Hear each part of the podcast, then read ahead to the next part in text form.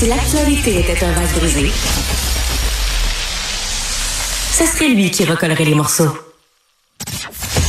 Martino. Le choix des connaisseurs. Alors, où j'habite, il y a un gros, gros arbre juste à côté de la fenêtre qui donne sur ma cuisine. Et hier, ça brassait beaucoup. Et à un moment donné, il a coupé. Et il est tombé sur la fenêtre. J'étais sûr qu'il allait défoncer complètement la fenêtre de ma cuisine. Finalement, la fenêtre a résisté, mais c'est un énorme arbre. Et là, on se pose la question, hein, dans des dans des cas comme ça, lorsqu'il y a des euh, crises du verglas comme ça, des tempêtes, euh, qu'est-ce qui est couvert par les assurances? On va en parler avec Louis Cyr, en assurance, l'homme fort des assurances, Louis Cyr. Bonjour, Louis. Bonjour, M. Martineau. Si, si jamais cet arbre-là, par exemple, euh, pour prendre mon exemple personnel, était passé à travers la fenêtre à, cause du vent, puis du verglas, puis tout ça, est-ce que j'aurais été couvert par les assurances ou on aurait dit Act of God? Non, Act of God n'existe pas, puis verglas non plus n'existe pas dans notre contrat d'assurance. dans le fond, euh, nous, ce qu'on couvre, euh, c'est euh, des biens qui sont assurés pour un sinistre qui survient. Dans le, le bien, c'est la maison, donc pas de problème, c'est couvert. Le sinistre, c'est un objet qui tombe. Alors l'arbre, s'il tombe sur une maison, c'est couvert. Mais pas parce qu'il y a du verglas, pas parce que oh c'est un act of God. Tout simplement parce que tout objet qui tombe, ça peut venir de l'espace. Ben, c'est couvert. C'est couvert parce qu'ils disent pas, ils disent pas, ah ben là, c'est arrivé comme ça, ça fait partie de la nature, euh, non? Non, non, non, non, non. C'est un dommage direct à notre bien par un objet qui est tombé. Ben, à ce moment-là, il n'y a pas d'exclusion. La couverture s'applique en assurance habitation, comme en assurance automobile. OK, donc un arbre qui tombe sur une auto, c'est couvert. Même chose. Si on a la fameuse section B3, qu'on appelle accident sans collision, mais que les gens appellent habituellement le feu, vol, vandalisme. Bon, ben, feu, vol, vandalisme, c'est trois sinistres couverts sur 30 qu'on nomme pas. Mais la, chute d'un objet fait partie des, des, sinistres qui sont couverts dans cette section-là. Donc, la section de notre contrat d'assurance automobile qui est la plus petite franchise. Alors, autant la réparation du bien endommagé à ce moment-là qui est couvert, le dommage conséquentiel au bris. Exemple, on a une ouverture dans la maison, là, puis il continue de pleuvoir, puis l'eau rentre, on a un dégât d'eau en plus d'un bris. Oui. C'est couvert. Et finalement, les frais de déblai, il faut l'enlever, cet arbre-là, avant de les réparer. C'est couvert. Fait quand notre objet tombe sur notre bien couvert, tout devient couvert. OK. Et euh, je sais pas si, mettons, euh, j'ai des congélateurs avec beaucoup de bouffe dedans et que je perds ma bouffe parce que j'ai pas d'électricité pendant plusieurs jours, est-ce que ça, ça fait partie de mes possessions? La nourriture, est-ce que c'est couvert? Oui, maintenant. Est-ce qu'on a eu notre sinistre? Notre, notre, arbre a-tu brisé notre maison? Puis la bris de notre maison, c'est ça qui a arrêté le courant? Parce que ça se peut. Hein? Un arbre qui tombe sur la maison, qui ramasse le fil électrique, qui brise le poteau d'entrée d'électricité, puis qui arrache une partie du toit. Bon, ben là, dans ce temps-là, on se posera même pas question. Tout devient couvert. Les fameux biens dans un congélateur ou un réfrigérateur, c'est couvert en garantie complémentaire. Donc, oui, c'est couvert. Maintenant, si l'arbre est tombé, ou même pas d'arbre qui a tombé, donc on n'a pas de sinistre, ben, la garantie complémentaire, elle, elle s'applique pas vu qu'il n'y a pas de sinistre.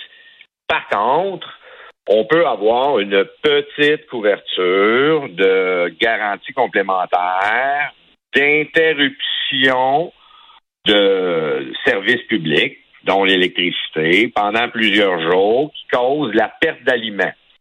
Bon, le rendu là, euh, faut faire attention, mais euh, il y aura certains contrats qui le couvriront.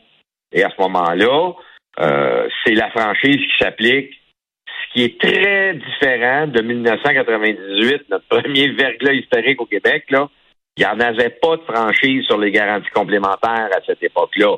Mais ne vous en faites pas. Quelques années après le verglas de 98, les assureurs ont changé cette petite phrase-là dans le contrat et ils ont mis les garanties complémentaires sujettes à la franchise du contrat. Donc, euh, si on a une franchise de 500 ou 1000 dollars, et qu'on n'a que du contenu de congélateur à réclamer, euh, ben, ça peut valoir peut-être un peu moins la peine. Et n'oublions hmm. pas qu'on a tous l'obligation de limiter notre sinistre.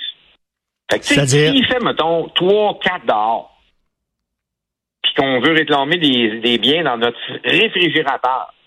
Mais non, mais un réfrigérateur, c'est à 4 degrés. Fait que prends tes affaires, puis mets-les dehors, puis ça va être correct. là. Donc, on a, on a l'obligation de protéger nos biens. Ah, toujours, toujours, toujours. Effectivement. Ouais, ça, c'est une obligation, le fond, qui est même dans le contrat d'assurance, mais qui est aussi au code civil. Fait que, euh, c'est pas une petite obligation. Ça veut pas dire que vous êtes obligé de réparer vos biens, là. Non, non, non, non. Ça veut dire que vous, vous devez pas être négligent volontairement pour que le sinistre soit plus gros puis que l'assureur paye la note. Alors, c'est là où je vous dis, tu sais, des fois, le contenu d'un congélateur qui, lui, est en bas de zéro, c'est différent. Mais s'il fait moins 15, moins 20, on sort nos affaires dehors dans, dans une boîte Ah, mais en ça, ça, le- le- les animaux viennent, et c'est tout. Là. Hey, le- le- le- Louis, ça, me- ça me pose une question. Là. Mettons, il y a du Ouais. verglas dehors. Là. OK, c'est, c'est plein de verglas sur le, sur le trottoir puis dans la rue. Puis je sors, puis j'ai pas des bottes adéquates. Là. Je sors rien qu'en Ouais. running shoe. Là. Puis je glisse, puis je tombe. Est-ce que euh, la personne peut dire, ben là, c'est parce que t'avais pas les, les bottes euh, adéquates, euh, que t'as, t'as couru après? Est-ce Ben, que- là, c'est parce qu'on va être en blessure corporelle. En blessure corporelle, on va se retrouver dans le système de santé. Le système Mm. de santé ne cherche pas la faute, ils vont nous soigner. OK. Ensuite, ben, c'est peut-être notre assurance salaire au travail.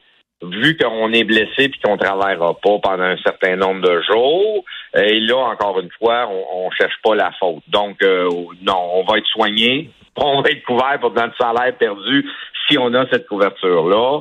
Euh, par contre, si vous allez chez euh, l'épicier du coin, et puis euh, là, vous tombez dans son stationnement. Et que vous allez vouloir peut-être le poursuivre pour le mettre responsable de votre blessure, votre dommage, parce qu'il n'a pas mis du sel partout, partout, partout, partout. Ben là, ça se pourrait que on juge l'épicier non responsable. Parce qu'on peut pas enlever la glace partout, là. On ne deviendra pas responsable de quelque chose qui est arrivé en act of God. Et c'est dans les poursuites, ça, qu'on voit ça. Par exemple, notre arbre tombe chez le voisin. Ben oui. Ça ne veut pas dire que le voisin, il a le droit de nous poursuivre. Et si il nous poursuivait, ou son assureur qui a payé les dommages à la maison poursuit notre assureur en responsabilité civile, encore là, euh, on va être obligé de prouver du côté de la victime qu'on a été très négligent. Fait que ça veut dire là, que l'arbre était dans une condition qui aurait dû être coupé depuis 7, 8, 9 ans. On l'a pas fait par négligence. Et là, il a tombé, pas à cause du verglas, mais parce qu'il était bien malade. Bon, ben là, on va être responsable. Mais c'est pas évident là, d'aller prouver ça demain matin, Ben là, parce que euh, le verglas, là, il, il met pas l'arbre Et- dans une condition normale. Ben non. Puis euh, Louis, en terminant, là, ça doit ça doit brasser hein, au lendemain d'un sinistre comme ça euh, euh, dans le milieu des assurances, tu sais, parce qu'il y, y, y a les enquêteurs qui vont voir, là, qui vont... euh, euh, Ouais. c'est- c'est- c'est c'est beau- beaucoup, beaucoup de déplacements, là, j'imagine. là. Ça va être énorme. Écoutez, là, nous, là, quand on a une journée comme ça là, dans notre industrie, d'abord et avant tout, dites-vous qu'on en a pour des mois à sortir de là. Ah ouais. Ah oui, oui, c'est pas des jours, là, nous, là, ça va être des mois. Parce que les assureurs, là, on n'est pas des émonteurs, on n'est pas des réparateurs de voitures puis de maisons, là. On est des payeurs de chèques. Mais où ça va bloquer, là? Ça va être dans les émondeurs. Ça va être dans les entreprises de déblaiement. Ça va être dans les entreprises de réparation de toiture. Ces gens-là, là, ils n'auront jamais la main-d'œuvre pour réparer tout ce qui aura brisé dans les prochaines semaines. là. Alors, ça va prendre des mois à aller jusqu'au fond de chacun des dossiers, fermer tout Ah, ça. Euh, et nous, en plus, l'industrie de l'assurance, comme c'est un événement qui est arrivé une journée, ben, la majorité vont être réassurés à l'international. Alors, merci les Britanniques, merci les Suisses et merci les Allemands. Pourquoi? Parce que c'est ces capitaux européens-là qui réassurent les assureurs canadiens depuis toujours. Hein? Et, et ils vont présenter, les assureurs qui vont toutes payer ces factures-là vont présenter une facture en Europe là, à la fin de l'année. Et puis, c'est les réassureurs qui vont payer une bonne partie de la note. Là.